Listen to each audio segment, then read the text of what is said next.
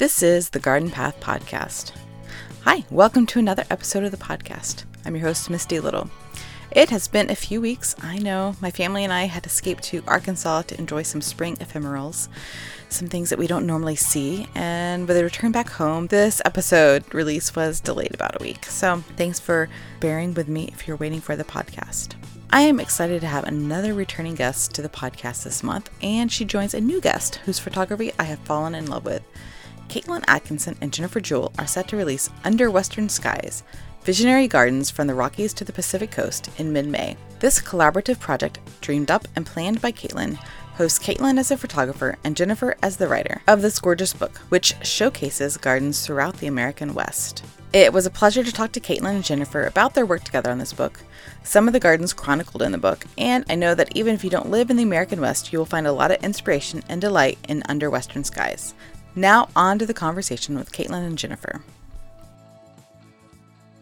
All right. Well, thank you guys both for wanting to come on the podcast and talk. Ever since I found out about uh, this book, it has been on my radar, and I had the chance to preview it, and it is just gorgeous. And I kind of want to start with maybe a brief background on both of you. I know most people are probably pretty familiar with you, Jennifer, but folks may not know uh, who you are, Caitlin. So maybe just a brief uh, introduction of who you are, your focus in the gardening world, and, and kind of a little bit about your work. So maybe if you want to start with you, Caitlin.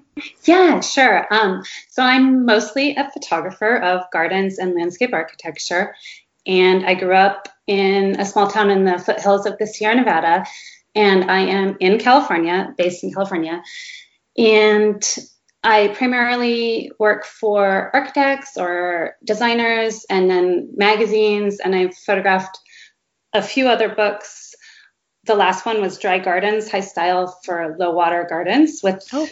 um, Rizzoli in 2018 with Daniel Nolan, who wrote the book and conceived of the concept. And then prior to that, I worked on Designing with Palms, which Timber Press released in 2018. And I did that with Jason Dewees, who's a horticulturalist and palm expert. And then um, I did a book on air plants, The Curious World of Tillandsias, with Zenaida Sengo in 2014, and I've photographed and wrote a book called Plantcraft um, 30 nature based projects for your home with timber in 2016. And then, you know, I also photograph for magazines and a bunch of other stuff, but mostly photography. Okay. Okay. And is that is that what you went to grad school for, or how did you kind of land into that? No, I, I went to art school. I went to the California College of Arts. At the time, it was called the California College of Arts and Crafts, but it's since dropped the crafts. And that's uh, in the Bay Area. It has a campus in Oakland and a campus in San Francisco. So I've I, I studied photography, but they're they're more of an art based education. So their focus is on art as opposed to um, some schools are technically oriented. Not that they didn't have like technical classes. You learned like the zone system and stuff like that, but primarily their interest was in creating art and showing your art in galleries, which I did for a while um, a long time ago. When I was still assisting photographers, I was also pursuing an arts career, and I had a gallery in New York and did oh, wow.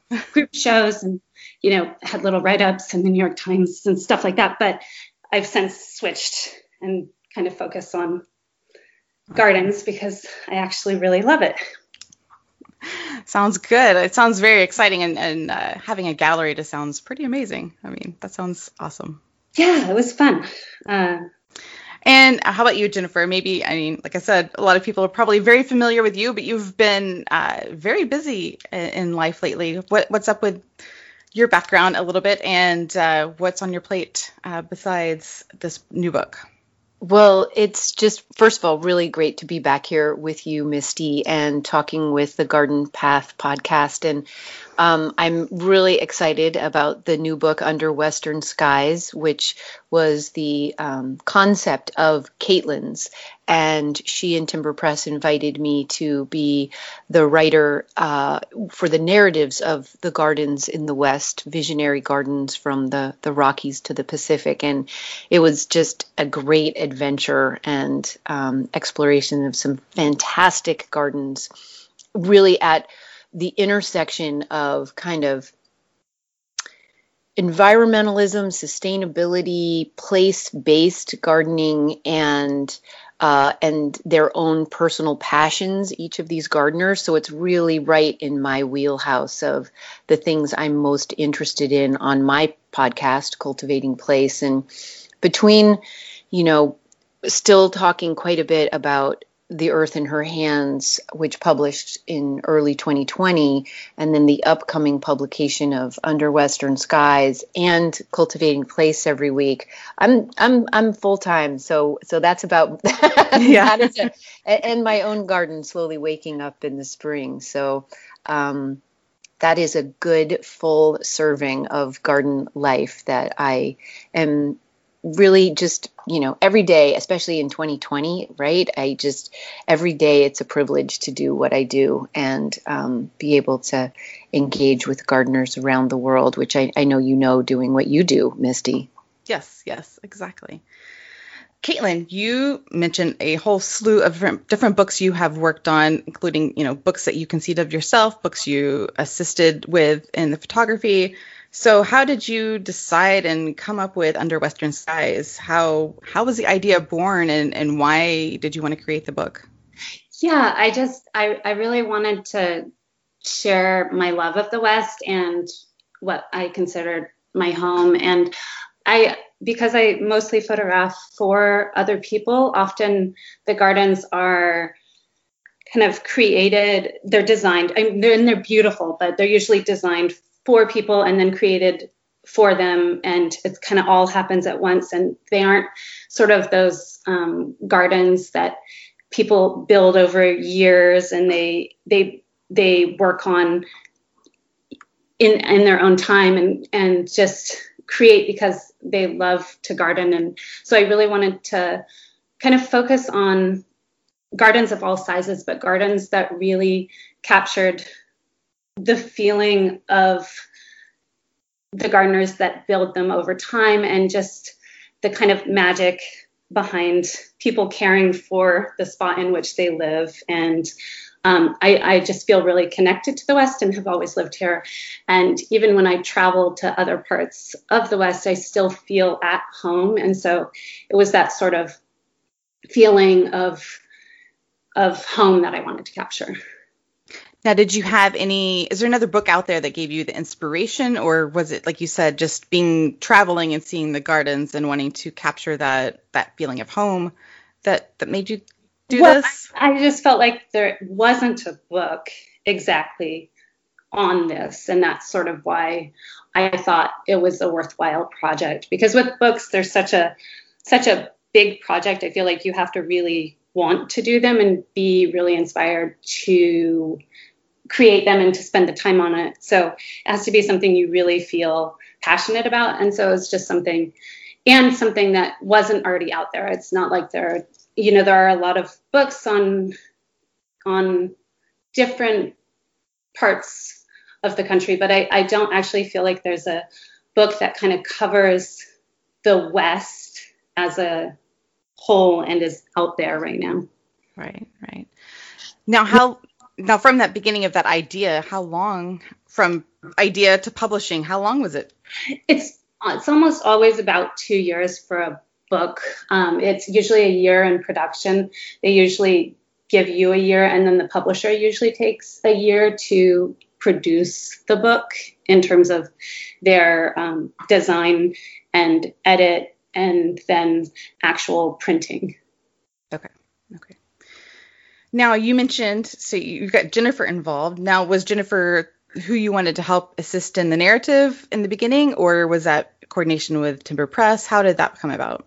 Yeah, well, I so I pitched the book to Timber, and they were super excited about the idea, and then we were just looking for someone who would be a good fit in terms of um, actually telling the story that I wanted to tell and and that they would also be happy with. And um, they had proposed a few people, and uh, some of them I weren't. I was not very excited about, and I was really excited at the idea of Jennifer working with me because I believe she kind of shares a similar vision in right. terms of what the book was going to be. Right. Now, Jennifer, I mean, you had just gotten done finishing writing your own book. Were you excited to have another book, you know, basically fall into your lap when you were asked to do this? how did how did that feel for you?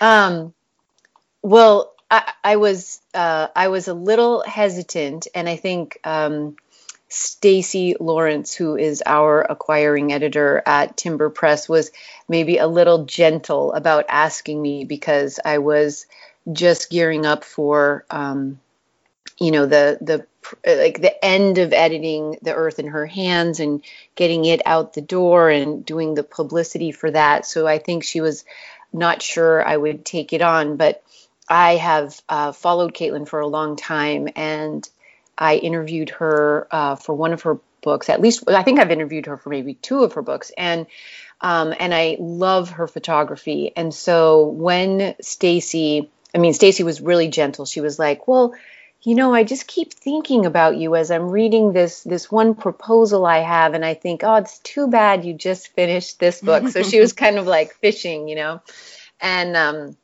but the minute she told me about it, and Caitlin sent off her um, first proposal uh, that she had submitted to Timber, and I saw this just really holistic vision she had for these gardens that she had experienced. You know, so it, it sounds like it's a two year process, but in fact, you know, Caitlin has been working on this visually for years in yeah. her photography. And so had this really just wholehearted, to use that term, vision for the gardens she wanted to include and and what importance they held in modeling to the rest of the garden community. Um, you know what what she and I both believe are really exemplary gardens in terms of addressing some of the challenges in our world right now whether that's you know community or environment and from environment I mean you know watersheds and view sheds and habitat corridors and habitat fragmentation and and just human engagement. I mean these these are for the most part real hands in the dirt gardeners and for the very few that I can't even think of one. Can you, Caitlin, that doesn't actually have their hands in the dirt, even if they, um, you know, aren't they? They're not the only one caring for the garden. They're really all gardeners. Yeah, I yeah. We included a few that were actually designed by landscape architects or designers, but they were definitely in partnership with the person. And yeah. that was one of the criteria that, unless it was a public garden, which I think we really wanted to include because I think there's such important um, important elements in our society and a way that people can experience not only education but also experience the space of a garden if they don't have their own space. But other than that, um, most of the gardens, if they were not fully created by the individuals living there, they the people who lived there were a huge part of mm-hmm. the day-to-day gardening and part of the creation in terms of what they really wanted in their own vision. Yeah, right.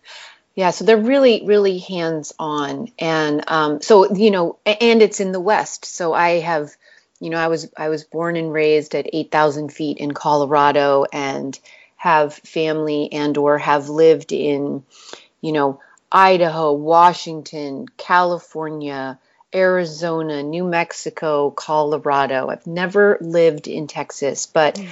um, it just it it felt like a great kind of home ground for me and to uh, be able to bring what I love about the US West as a model for other gardeners, no matter where you live, uh, about what is possible with a garden. Um, reintegrating in your place or in your community that just felt like a really powerful opportunity and I, I was in right away. I did. I, it took no convincing. I said, "Yeah, I'll make it work because this is an important topic." And, you know, accompanied by Caitlin's just stellar and really like insightful photography. One of the things I say about photographers in the earth in her hands is they teach us how to see and they reframe for us as viewers what is beautiful. And Caitlin's work just is really an example of of the very best of this kind of garden photography and it it you know it raises the the level of visual uh, literacy and raises the level of what we expect as beautiful in our world. And that beauty is not harmful. And it is uh, fully interdependent with the world around it. And i just I love that as a message. Well, you know, Jennifer, you just went down a list of the places you've lived in in, in the West, and you mentioned you hadn't lived in Texas, but I was really excited to see a few gardens in Texas yeah. featured because I think we get it's such a big state. It gets uh, lost in the shuffle. Is it the South? Mm. Is it West? Is it the Plains? What is it? And mm-hmm. um, so, I mean, te- so you had a few gardens from Texas, but was it just intuitive to break it down by the regions that you did? Um, it, they were kind of like the Intermountain West. You had the Pacific Northwest. California gets its own section because I mean it's California. how how did that come about? Other than just generally showcasing, you know, here's some gardens out west. Well, um, I'll let Caitlin speak to this primarily, but uh, you know, I think we were vaguely trying to go in climate zones and, and that's you know vaguely because you are talking about some big territory here mm-hmm. you know texas as you said you know is every single climate except for maybe very high alpine um, it has every other climate you can think of. Same with California. So it, it, took a little while for us to come to the final designation of, of how to organize the book. But I, but Caitlin had that view in her head, and so you know that it's the southwest and in fact california isn't one section but two so southern california and northern california right and then the pacific northwest and the intermountain west and i think your point misty about um, you know texas or certainly parts of texas getting short shrift in the garden world and what it thinks of as good gardens is true of so much of the west. I mean you say the term northern california and people think of you know San Francisco and Monterey or San Francisco and Marin or they do not think of interior Northern California Grass Valley. They don't think of you know eastern Idaho or eastern Washington. And so that was really important for us to have a broader representation than we normally see in the garden uh, publications of where good gardens are happening. Right. So, Caitlin, uh, you've obviously photographed so many gardens over your your career. How did you determine what gardens you wanted to cover, and how did you, you know, coordinate with the gardens and the gardeners themselves? Was it uh, you said you worked on this for, you know, one year basically, and then another year getting it turned around, but you must have had uh, maybe a catalog of photographs already from some of these gardens. How did that all of this come together? No, well, I had photographs from maybe one garden that we included. Um, but so it was a little bit rushed because I had proposed it in winter, which is like a slower time for me work wise. And so I have time to, you know, work on things like ideas and what, you know, book concepts. And so I had proposed it in winter, but it hadn't really been finalized until March. Uh, and so, um, so what happened is it, it's not, I didn't have all the gardens. I, I knew some gardeners and gardens that I really was excited about, but I didn't know, you know, I, I didn't know everywhere I wanted to photograph. And what happened is, you know, once it turns to spring, um, you need to start photographing. And yeah. So, so what so what I I did is I enlisted Jennifer's help and then we enlisted help of anybody we knew that might be able to you know, point us in the right direction in terms of finding these spaces. And what I primarily did um, was I actually just kind of, you know, because certain certain gardens have peak seasons, so essentially I just followed the seasons. So for the Southwest, parts of it are are later because you get later monsoon rains, like in Marfa, Texas. It's it's a later in the year kind of garden, but in in Arizona, that that was the first spot I went. So I headed to Arizona um, early, and then I just kind of circled through Southern California, which is is next. And so in terms of how the book was organized as Southwest, it's not all the same, but I did really, really want to include Texas and um, Stacee agreed to let us have West Texas in uh, because it's she said it's part of the West. Um, but but essentially, I was just following the season. So then I went to Southern California and then moved up towards Northern California and also then jumped over to certain parts of the Northwest and Intermountain West have a bit of an earlier season, but mostly those are a little bit later because they continue to get rain, whereas Southern California and parts of the Southwest are completely dry after spring. And so they have a great gorgeous spring. So it kind of it kind of happened incredibly fast and it was kind of just like okay where am i going next? And um, we and you know coordinating it while i was on the go sort of and and i have jennifer to thank for a lot of the gorgeous spaces we ended up with. Um, but so I definitely had some in mind, but I didn't have all of them in place at all. So that leads me to my next question because you're having to coordinate with the bloom times, but how long are you taking at each garden? Are you able to spend a couple days there, or are you like um, spending an afternoon getting a photo sh- a photo shoot yeah. and, and, then driving six hours to the next garden? Yeah, that's kind of what it is like. so normally in most gardens, it's best to shoot at dawn or dusk. So I would often spend, you know, like if if I'm shooting at dusk, it's usually you can get there, you know, at four o'clock and kind of walk the garden and kind of feel the space and actually talk to the homeowner and um, you know whatever they talk to you about what they're doing in the garden and and whatever they want to tell you, which is interesting. And also, it kind of helps you see the garden through their eyes and what they are interested in and emphasizing. And so then I would photograph, you know, I, I would kind of just mess around in the garden, kind of like set up shots and not necessarily, um, not necessarily take real pictures, but kind of just get a sense of the space and then photograph until sunset or just after. And then if you if you shoot at dawn, it's a little more tricky if you haven't been to a garden because you it's just faster and you don't have a sense of the space before the light comes up. So you're kind of you arrive in the dark and it's a little bit it's a often you have a little less time in the morning, but some sites are actually better in the morning and sometimes it just worked out that way. And i usually ask somebody like when they think the light is best. Usually if somebody lives there they'll know like you know what the light is doing at their house and yeah. in their garden because a lot of gardeners get up early and and are outside for a lot of the day. So um, yeah so it's usually a few hours and although there were a couple of spaces that i actually stayed there because the homeowner, you know, allowed me to. And in those instances, I was able to capture an evening and a morning, but almost all of them are a few hours.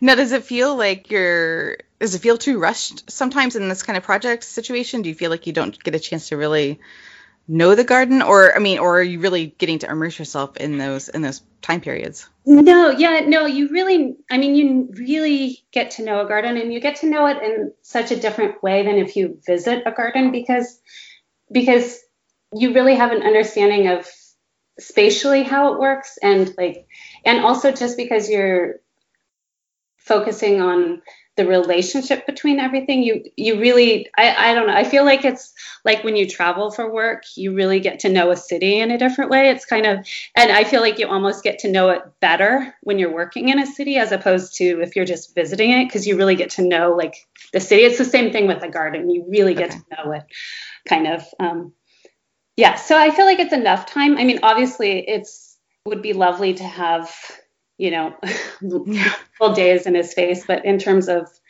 um, time and what uh, what I had to do, I, I didn't have that luxury. Right, right.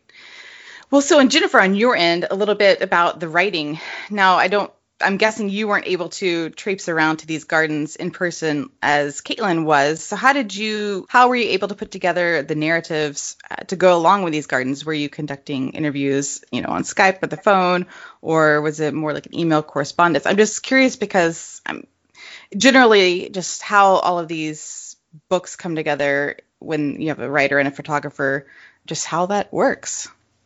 Well, it was. It actually turned out to be a really beautiful partnership uh, where Caitlin was the eyes, um, and I saw. Um, I have seen in person a handful of them, maybe ten. I think we have a total of thirty-nine or forty, and um, and I think I've seen about ten. But I there were very few places that I wasn't familiar except Marfa, Texas, that I wasn't familiar with the general region. And so that helped.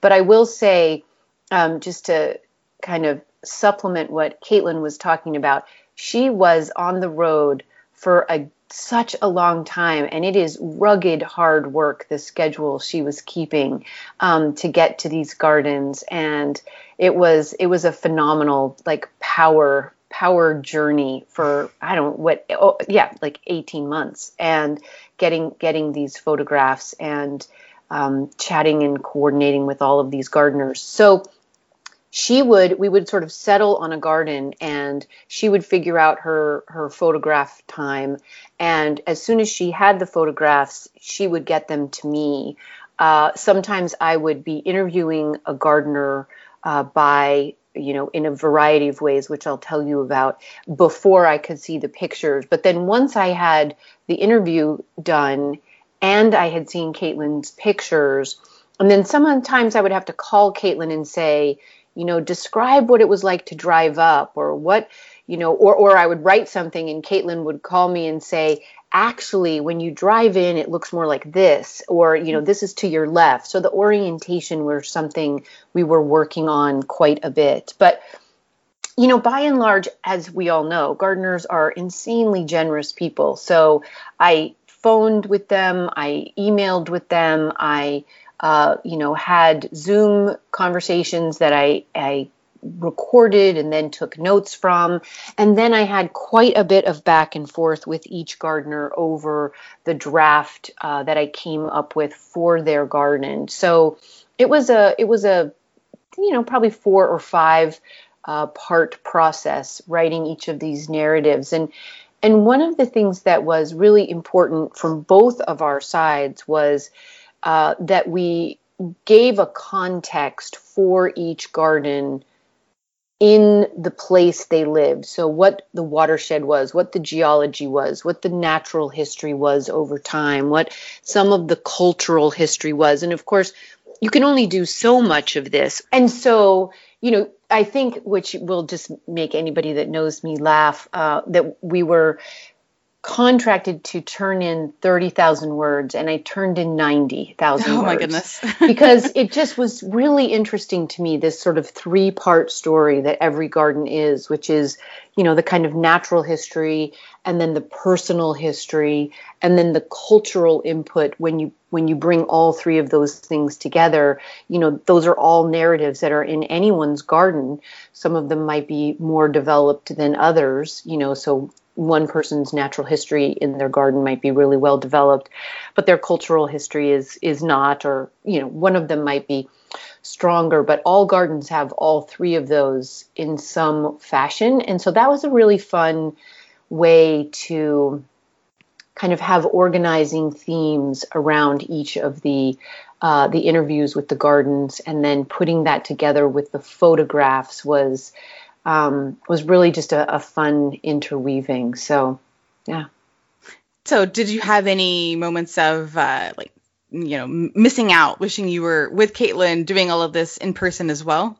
Oh heck yeah! I, I next time we're going to ask for a lot more money in advance, and yeah. so that we have full travel budget. But um, you know, and and a lot of this, you know, I was finishing up some of it in in COVID times, so it, you know, it it is what it is. But uh, yeah, I, and I hope, you know, one of my goals is that I'm able to visit every one of the gardens in person um, over the next couple of years with the book out. So um, yeah, it would be nice, but the same time, you know, there's something a lot less sustainable about both of us, you know, driving or getting on a plane, and so it worked well as a partnership to have, you know, the two sides come together that way. Right, right. Caitlin, Jennifer mentioned that you know you're basically having this you know very hectic on the road lifestyle, but when you're visiting these gardens and, and meeting with the gardeners, did you have any just interesting stories that the gardeners are telling you? Um, do you, is there anything off the top of your head? I'm just imagining, you know, you're going up to a garden and as gardeners are want to do, they're, you know, really interested in telling you about certain plants or, you know, maybe you came home with some cuttings or anything like that. Is there any any cool stories on the side you might want to share? Um, well, I, I, think all the gardeners have great stories, and sometimes people aren't necessarily huge talkers if they're gardeners. But I, I, I loved hearing everything from like how people composted to you know how a plant, you know, often plants are passed from a friend or a relative. I love all those little bits that you wouldn't necessarily know just looking at photos or even visiting a garden, but actually talking to somebody. But I, there's not like a one story that is is a standout. I just think that everybody's personal experience is, is really fun to actually get a taste of. Um, okay, um, so I guess to go off of that maybe a little bit is uh, you're as you're traveling, was there a certain region that maybe you fell in love with, or and then you went to the next region and you're like, oh, how could I have loved that region? I love this region so much. I, I'm just imagining one garden after another. You're just, I don't know, falling in love with. Yeah, I mean that they're all every everywhere everywhere I went was was pretty amazing. It, it does kind of make you think, oh, I could live here, I could live there. I you know, so everywhere is especially when you're visiting at the ideal time of year, you know, like you're going to Santa Fe and it's like perfect out and it feels like it'll always be perfect or you're go you know you're in Arizona and it's it's not too hot and everything's like blooming and it's gorgeous. So I feel like I loved every every spot I went. Um, I I am probably the least tied to the northwest just because it can get in some parts there's a just a little bit too much rain for me. But other than that, I think and I still like it. I just don't necessarily want to live in it. Right. Um, but other than that, like yeah, everywhere everywhere I went was pretty pretty epic. Now, maybe you can highlight some of your favorite gardens. Was there any one in particular that really stood out to you that the either the time invested in creating the garden or I don't know, maybe you could envision envision yourself moving in. I mean, for both of you guys, is there something that just really one of the gardens that just really stood out that you loved? Jennifer, do you want to take this first? Sure. Uh, no, uh, because I, I, I did exactly what you just described. That each one I would I would interview them and they would tell me a personal story, like you know their their children's climbing tree or where they buried their pet or you know when they got this plant or the feeling. Um, i remember speaking with a gardener in santa fe and her describing like standing at the crest of her her hillside in the evening as the light goes down and feeling the presence of all the people who would ever have walked on this land over time And so for each one, I would interview them and be like, oh, this one's my favorite. And then every set of photographs that Caitlin would send me, I'd be like, oh, this one is the most beautiful. But what I love too about this combination of um, gardens, which Caitlin intimated just a little earlier, is that they are all kinds of gardens. There are small and, you know, small suburban gardens. There are big sort of estate gardens. There are, you know, fully designed gardens by a professional that are cared for or the, the design was given input by the gardener. And then there are these great public gardens, small and large.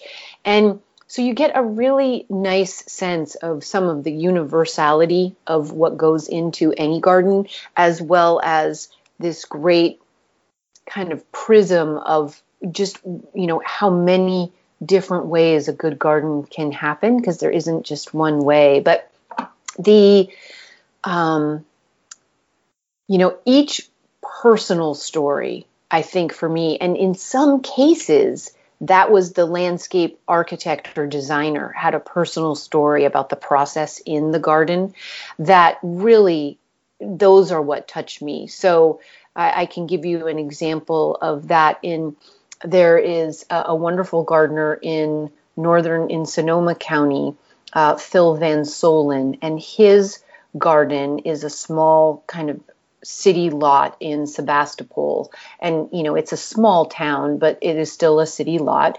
And it was his girlfriend's garden first. And so he, he lived kind of catty corner from her and would bring plants to her as gifts. And those are incorporated in the garden. And then they began to live together, I think about 15 years ago, maybe. And um, so there's this great sort of timeline of their love story there. And he's also an incredible native plantsman. So he and uh, a partner, Sherrie Althouse, were the founders of something called California Flora Nursery, which specializes in California native plants.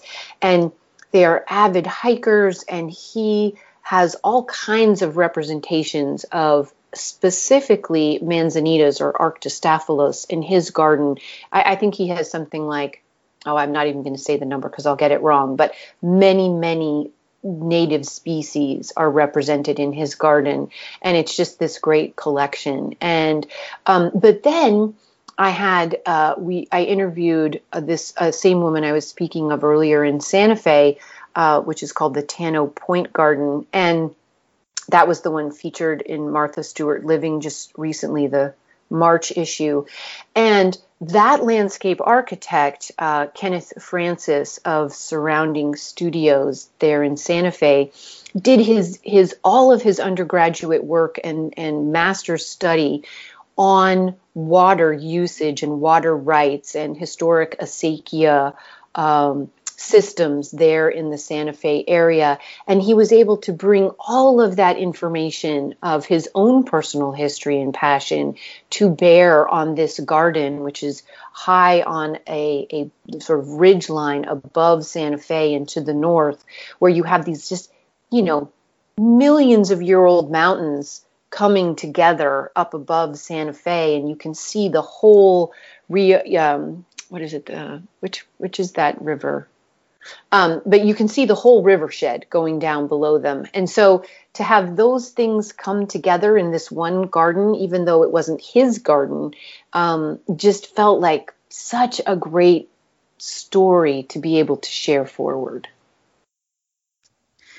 I think between both of you, you, you, there's just so much that you've digested between all of the gardens and all the lessons that uh, the gardeners or the archi- designer architects went through, you could almost get an idea and want to take take off and do a little bit of everything in your own garden. I think there's just I know just me flipping through that book, seeing like I want to do that. I would like to do this. Um, I know it wouldn't work in my garden because of this next X reason, but is that how did you guys feel any of that? I don't know, Caitlin, how much of a gardener you are. I think you do some gardening as well, but to me, it would seem overwhelming at times being able to see all these gardens and get so many ideas and basically getting all the energy and vibes from the gardeners themselves and want to want to absorb all of that. I don't know if that was oh. for you. Oh yeah. Oh yeah, I, you know, I finished interviewing Phil Van Soelen, and I'm like, I need every manzanita in my garden. And and Caitlin is actually an avid gardener and um, works in two different home gardens. So um, I don't know if she felt the same way, but I definitely did. And it wasn't really overwhelming so much as um, I kept having to laugh at myself and be like, and then I want all of this kind of rock, and then I want, and then you have to remember that you know, like you are in your own garden, in your own home space, and so I want it to reflect where I live, and but maybe do it in some of the the the ways, the the adding some of the style or elegance or thoughtfulness that you see in other people's gardens. So it was like being on a two year garden tour. It was great. Yeah, I, I would just um, further that what Jennifer was saying um, in in that I, I do garden and I actually am I'm fairly reserved in terms of how quickly I add things. I, am slow, but um, I found everything super inspiring. But but I think part of the point of the book and my sort of like core beliefs that sort of have been solidified during the process of photographing and working on this book is that I want that I hope that each each gardener can use their own site and their own you know whatever rocks they might have in their own area and whatever materials are natural to their area in their garden and whatever plants you know kind of taking taking cues from our own home space. And and and and that means something so different when you're in a city right? Because a yeah. city kind of has doesn't have that reference point unless it's like you can see the mountains from the city. Most most of a city's influence is really cultural influence and historical influence and who's come before you in that space and how you relate to your neighbors. And then you know obviously you can go outside your city and see see what's happening in the natural environments and maybe bring a little of that back to your home space. But a lot of times it's a such a different environment and a different relationship to place. But but i think for me it's like everything was so inspiring. But i think it kind of helped solidify my personal goals of making whatever space I work in really truly feel like it is of the place. Yeah, yeah, I totally agree. Yeah. So both of you have books under your belt. You've done collaborative projects before, but did you learn? Is there anything you learned about yourselves about working together during this process, or uh, about just writing gardening books and, and and gardens themselves that that came about from this this process. For me working with jennifer was a little different because in most of the books i've worked on before i actually have traveled with the writer. So there's a lot more dialogue in the actual space or directly after actually experiencing the space together. So you kind of really you both sort of know it. And so I, I, feel like it was jennifer was had had a bigger challenge in not actually being able to go to the spaces. But i feel like always in these projects it's always about communication and because everybody is so different in terms of how they work. And and you don't even really know what somebody else's expectations are. So it's all about communication and making sure like you can understand where somebody's coming from as best as you can. Uh, and then uh, hopefully you're both working towards the same goal which i think is super important to kind of have have from the onset like where you're headed and what you're doing. And then giving giving space so that for me giving space because obviously jennifer is telling these stories that are that give so much to the photos because there's no way you can say all of the things that need to be said with just photos. So giving her the space to tell the story. Yeah. The it was it was such a privilege to to work with I, mean this is only my second book and so in my first book I you know the photos were submitted or were solicited there was no partnership with the visual aspect and it came out fine but it was nothing like the gift of working with one you know artist's vision and consistency over time. And what what it you know i think any collaborative project reminds you that you are uh, you are expanded working in partnership than um, just your own perception of what a space is or looks like. And um, and it was just really fun to see these gardens through Caitlin's eyes. Um, and and again I, I, agree totally with Caitlin. It was we had to learn how to uh, communicate with each other and and uh, get that smoother and smoother over time. And that was a really uh, powerful process to to be part of because again it makes you think more clearly um, and it makes you articulate as carefully as you can, both with the gardeners and then with Caitlin. So it, it requires a lot more vigilance, and you can't be as lazy as if you're just working, or, or as casual as if you're just working on your own. And it also, you know, it, it leaves you with a sense of responsibility that you don't want to let your partner down. And um, I think in some cases that's a great asset in a in a collaborative project. Is you you hold yourself to maybe an even higher standard than you might have otherwise. Right, right. Now we're recording this a few months before the book comes out, and this is going to air before the book comes out as well. But maybe you can tell about when the book is going to be released and you know where people can find the book uh, and purchase it and i don't know if you have any upcoming speaking tours uh, obviously it's still covid times but maybe there's going to be some online interactions? Yeah there are. Right caitlin? Yes. we're, we're definitely working on all of this right now. Um, but the book officially publishes on tuesday may 11th and um, you can pre-order it now anywhere you get your books so you know i would definitely encourage anyone who's listening to go to their local independent bookstore and pre-order it it's beautiful and um, lots of fabulous images to go with each story. The um, it's of course also available in any of the big online uh, marketplaces, Barnes and Noble, etc.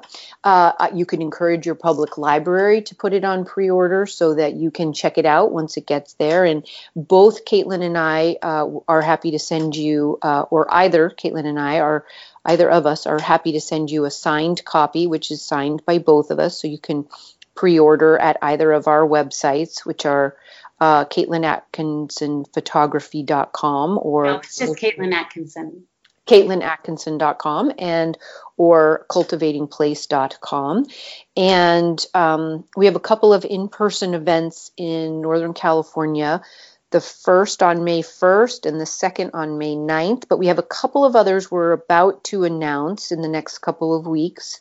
Um, and then we're we are going to have a an online launch event on the publication day itself, but uh, we will have to get you those details shortly, Misty, so that you can reinsert them into the the podcast once you uh, put it out there. Um, we should have details on that by the end of next week, final details. So stay tuned. And I am speaking for the Garden Conservancy on April 1st. And then definitely go to either of our websites and the calendar, the event spaces in both of those to keep up with what dates might be available in your area, wherever you're listening from. We are hopeful, fingers crossed, everybody, to be part of the Agave Festival in Marfa, Texas this summer. Oh, so, yeah, which would be really fun. So stay tuned for that also. Awesome. Awesome.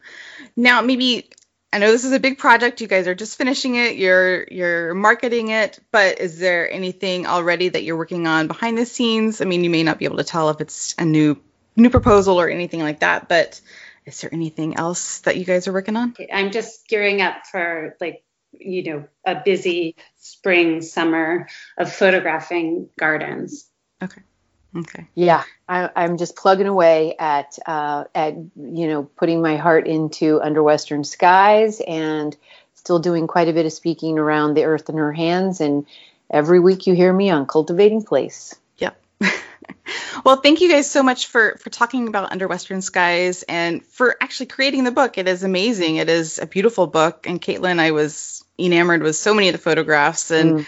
Wanted to stand in each picture that I, you know, that I loved and wished it was me standing there. But uh, and then Jennifer, I mean, you bring in your your lyrical writing to to the book as well because it was just amazing to know that you weren't able to to get there but able to still transform and put us into into the scenes as well. And i appreciated both of that. And i know i know all the gardeners are going to love it as soon as it comes out oh, thank you very much for having us misty it's been really fun to catch up with you and we really appreciate uh, appreciate the podcast that's it for my conversation with Caitlin and Jennifer. In the show notes for the episode, I'll have where you can purchase the book and more information about Caitlin and Jennifer. That's at thegardenpathpodcast.com. If you enjoyed the podcast and want to stay up to date with it, you can subscribe to the podcast newsletter at the podcast website and follow my garden antics on Instagram at the Garden Path Podcast. Thanks for listening and happy gardening.